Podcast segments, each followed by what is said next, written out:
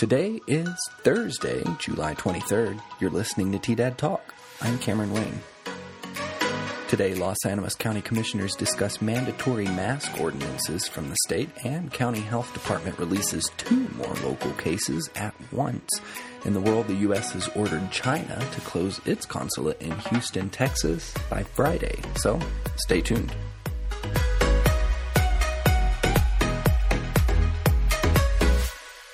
Support for today's podcast comes from Chronicle News Media, presenting their free business marketing service Project 360 to help reconnect businesses with their audiences. For more information, call 719 846 3311. Additionally, all TDAD Talk episodes are produced by the Chronicle News Media Group with additional support from TDAD Radio. Listen in at tdadradio.com. Okay, let's jump into the weather. For today's weather, a 50% chance of showers today as we move into the afternoon with highs around 80 degrees. Tonight we drop to 60 for most of the southeast region. For Friday, that chance of showers and thunderstorms continues with highs in the upper 80s. Now, the news. Tuesday, July 21st, Las Animas County Commissioners met for their regular meeting, and among items discussed were the specifics of the most recent state mask ordinance and how it should be enforced as per the government's orders. County Commissioner Luis Lopez broke it down based on how he understood the order, which puts businesses as primarily responsible for enforcing the mandate. Luis Lopez went on to explain that at the time, a citation or warning of a citation of trespassing could be issued by a business to that customer not in compliance. Las Animas County Sheriff Derek Navarrete added that Luis Lopez's breakdown of the mask order was in accordance with his understanding of the order as well. Also at the meeting, Commissioner Tony Haas cleared up some previous concerns with the naming of Fisher's Peak State Park, the new Colorado State Park overlooking Trinidad. During his commissioner report, according to Haas, on July 16th, the commissioners were asked to give testimony to the Colorado Parks and Wildlife Committee as to what the name of the new 42nd State Park should be, which ended up passing unanimously and officially as Fisher's Peak State Park.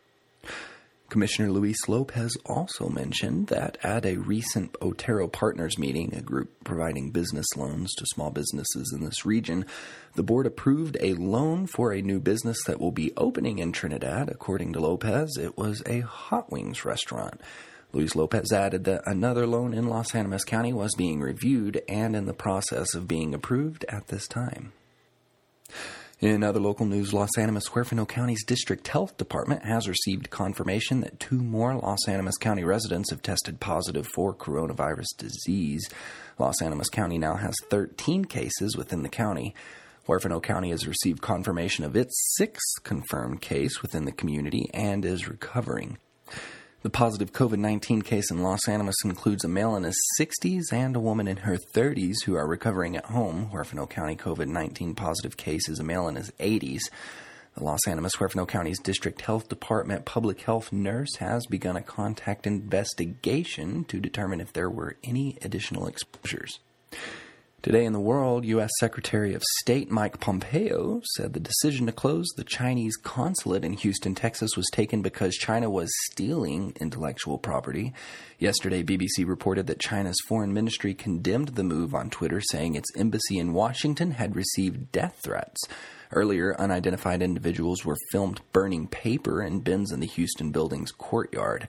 Tensions have been rising between the U.S. and China for some time. President Donald Trump's administration has clashed repeatedly with Beijing over trade and the coronavirus pandemic, as well as China's imposition of a controversial new security law on Hong Kong.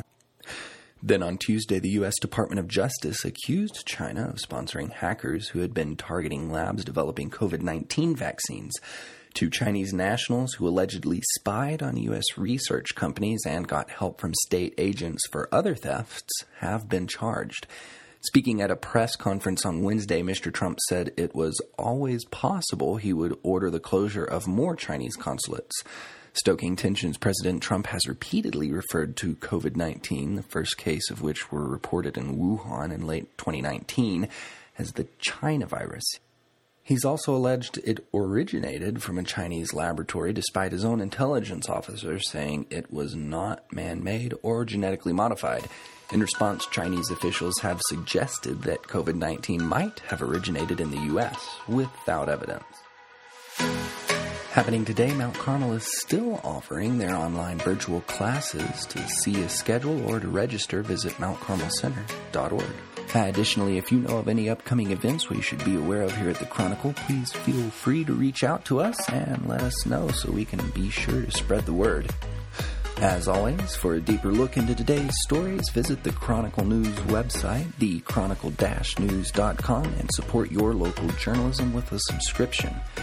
Thanks for sticking around for another TDAD Talk. If you liked this podcast, be sure to click that subscribe button and also drop us a message on our TDAD Radio Facebook page and let us know how we're doing. I always love hearing all the creative ways we can continue to make what we do here at the Chronicle even better. Another special thanks to the Chronicle News Media Group and their Project 360 services, free to help local businesses reconnect with their audiences. This is Cameron Wayne. Have a great day.